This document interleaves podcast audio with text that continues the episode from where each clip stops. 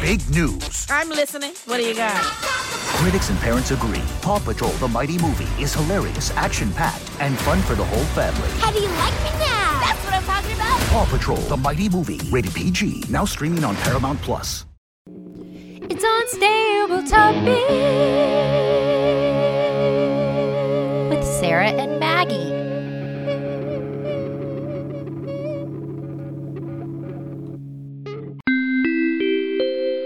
Please hold for an important message.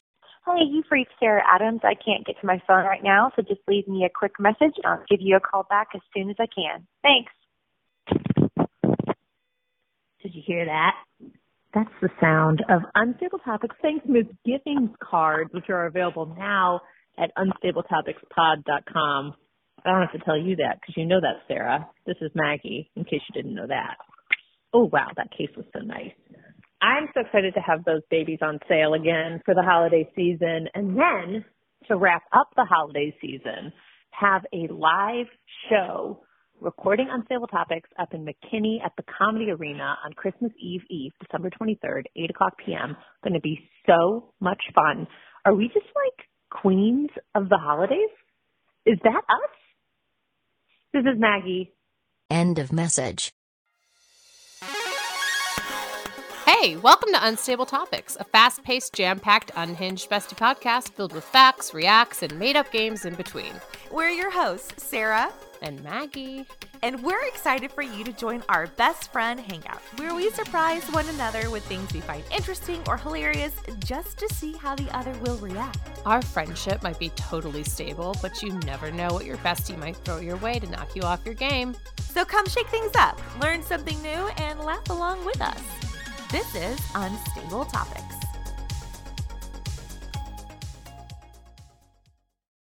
Hey, bestie. Hey, bestie. So, this unstable topic came up last night for Jamie and I, and it has to do with showing our kids movies from our youth.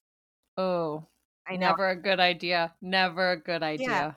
So, we wanted to show Walter a scene from E.T., and we found the clip and we showed it to him, and it cursed. I'm like, what? What rating was this? And we're like, oh, it was an 80s PG, which Mhm. I feel like now is like a PG 13. Yeah. and I'm kind of have to I think I'm going to have to rewatch all the movies that I'm planning on sharing with my children that I adored as a child because now I don't know if, if I I mean they're all over the place, Maggie. That was just ET. And I feel like we, growing up in the 90s, though, I feel like we watched a lot of things. Like, I, I saw, you know, uh, Air Force One. Yes, I'm familiar with it. Yes. I watched that in kindergarten. I watched that movie in kindergarten. Because I was talking to Kyle. I was like, I want to take MJ to go see Taylor Swift Eras Tour Yeah. in the movie theaters. Like, I want to go Uh-huh. show her. Because I've seen a lot of like mother daughters Mm-hmm. going. It looks really fun. She loves Taylor Swift. She's a Swiftie. And so I was like, I want to do that. And he goes, Isn't that rated PG 13? And I was like, Yeah. And he's like, Isn't she six? And I was like, I was like, Yeah, but it's parental guidance under 13, you know? sure. And then I was like, I saw Air Force. I, I- when I was her age, I was watching Air Force One. But you didn't go to the theater and see Air Force One. No, we watched it on a VHS in our home wi- under parental guidance. That's hysterical. Air Force One out of all movies.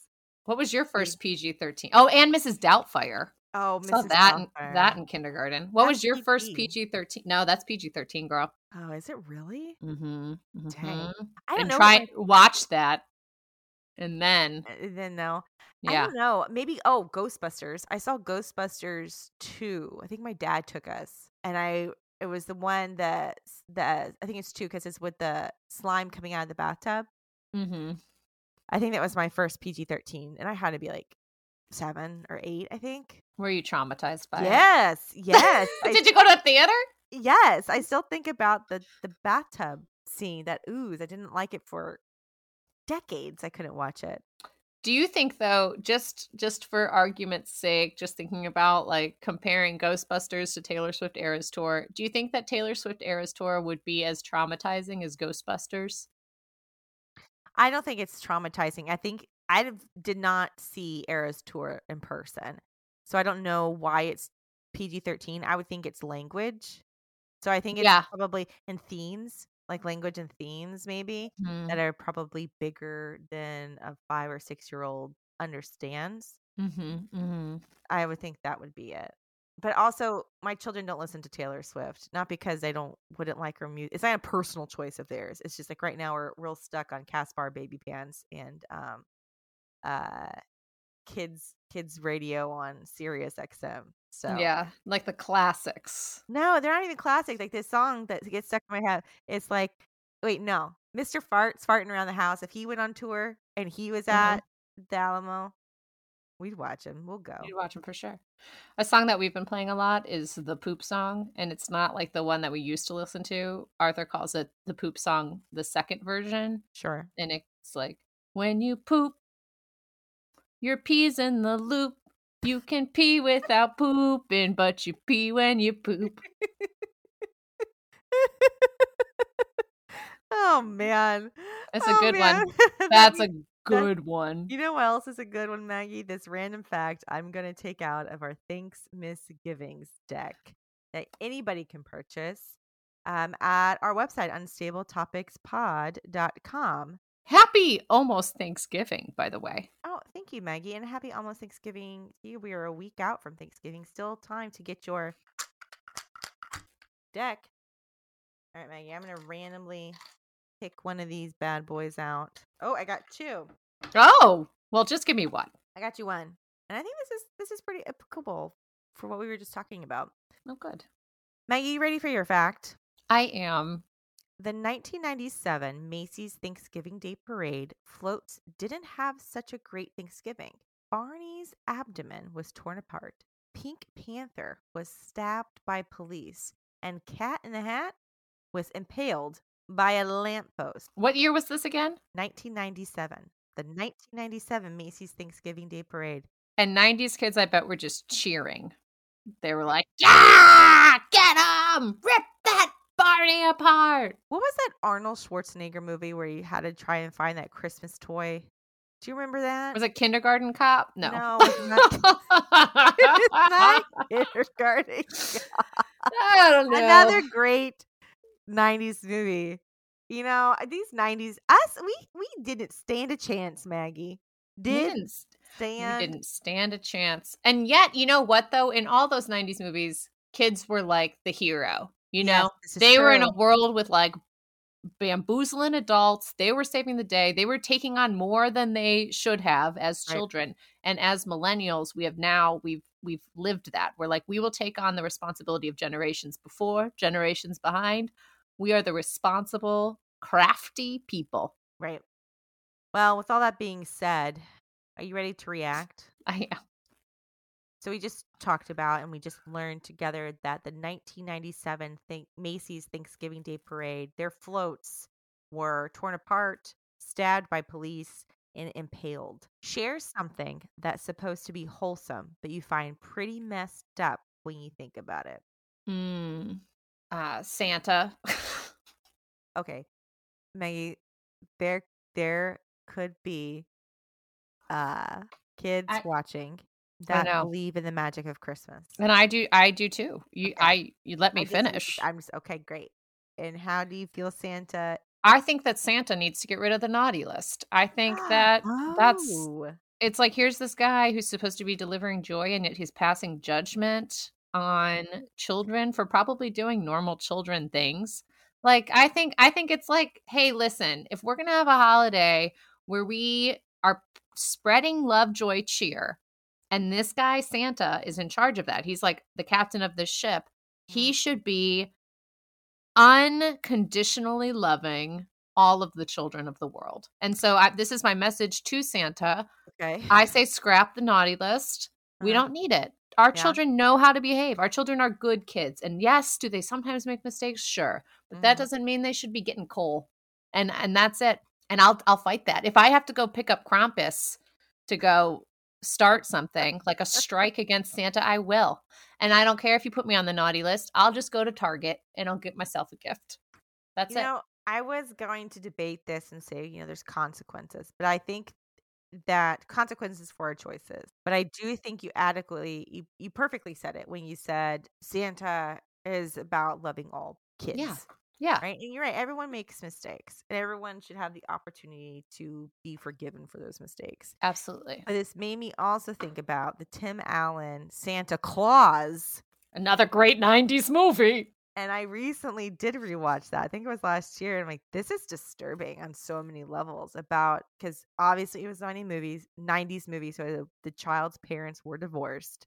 Obviously. And then the dad gets kidnapped by then by the elves because Santa Claus in Because this he kills Santa. kills Santa. And so he becomes Santa not on his Uh-huh. own free will, but Right. by force. Because if you murder Santa, you have to become Santa. Right. Exactly. And no one believes him. They think Mhm. he's crazy, and his poor child gets like taken away from him. I'm like, this is. I don't want to show my children this movie. But honestly, honestly. Uh, Oh man, this is how much fun you'll have at your Thanksgiving.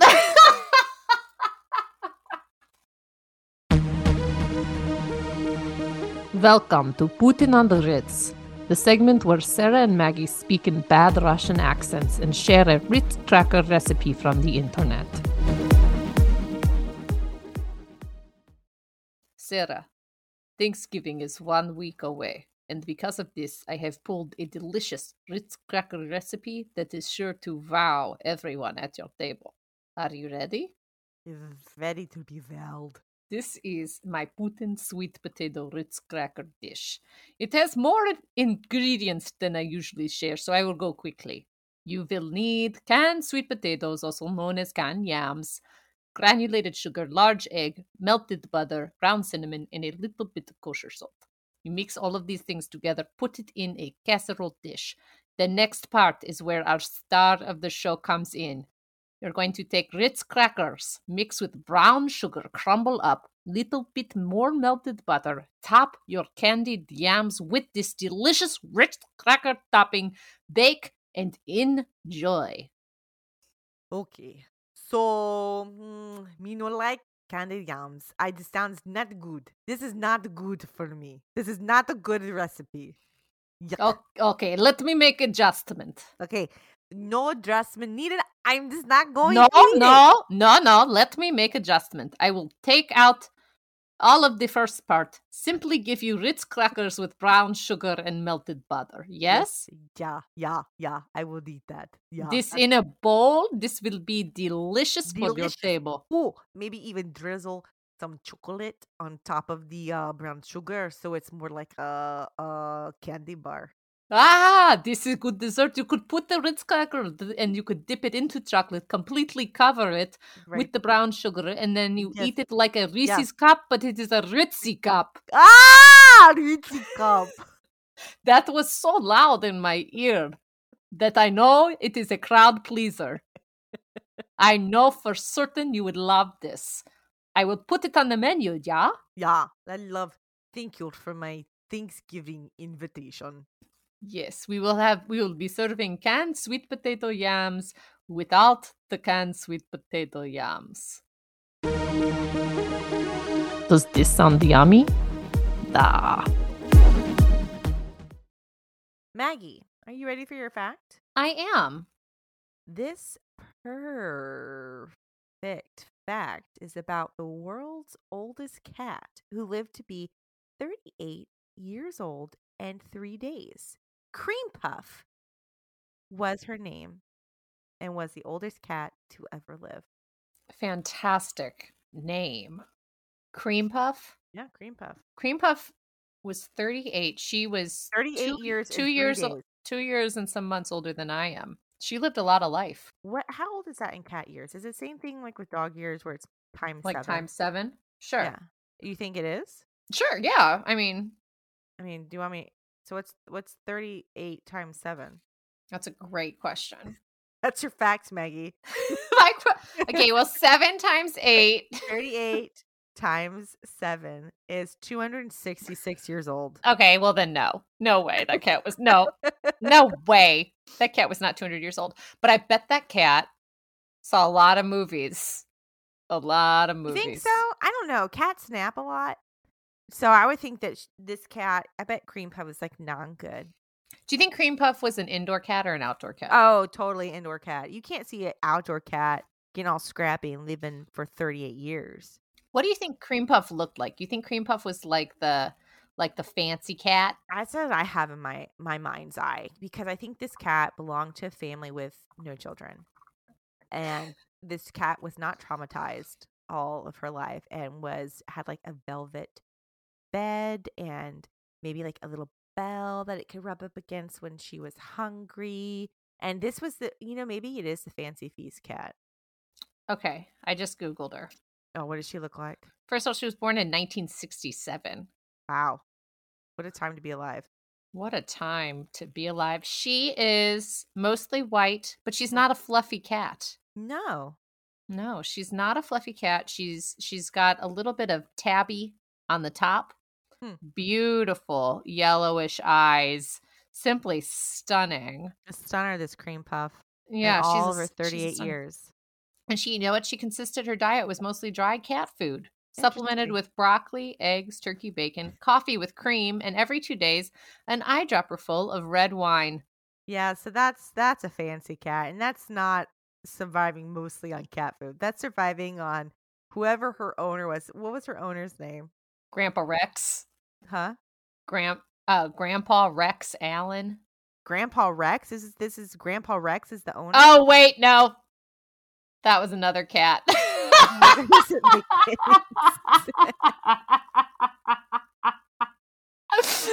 uh, her owner's name was Garfield. No, Jake Jake Perry, and then he had another cat named Grandpa Rex Allen. Was Jake Perry married?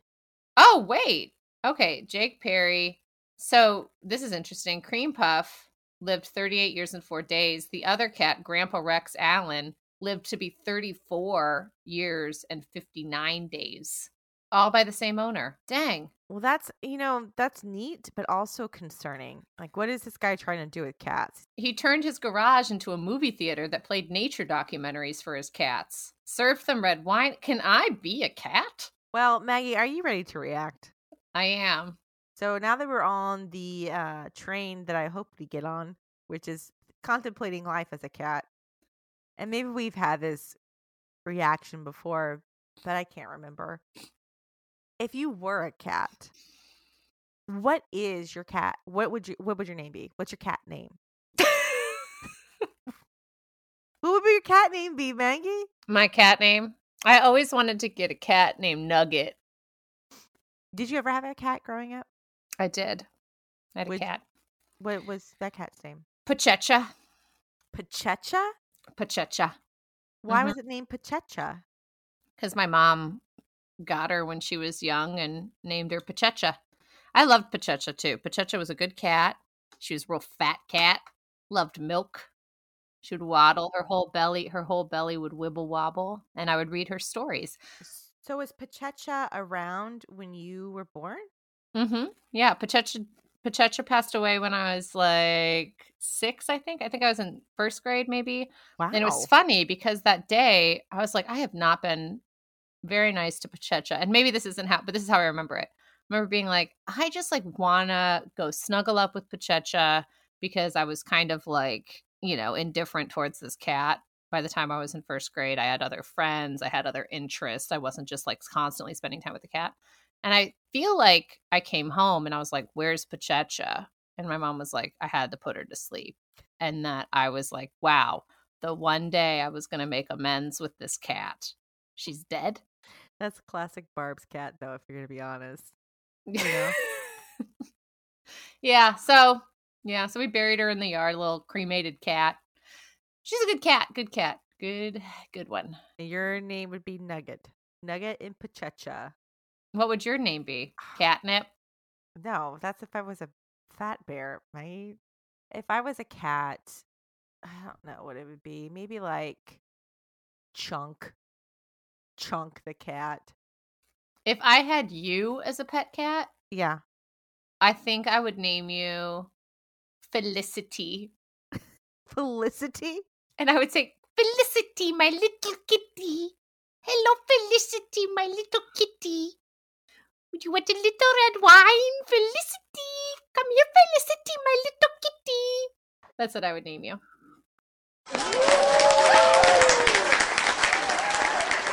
That's it for this episode. Wasn't that fun? Now it's time for you to subscribe and follow. And share this episode with a friend. Ooh, maybe even your bestie. Find us everywhere online at Unstable Topics, and for more antics, visit us at the Monthly Junk. Bye. Mm, Bye. Peace. You're listening to the Geekscape Network.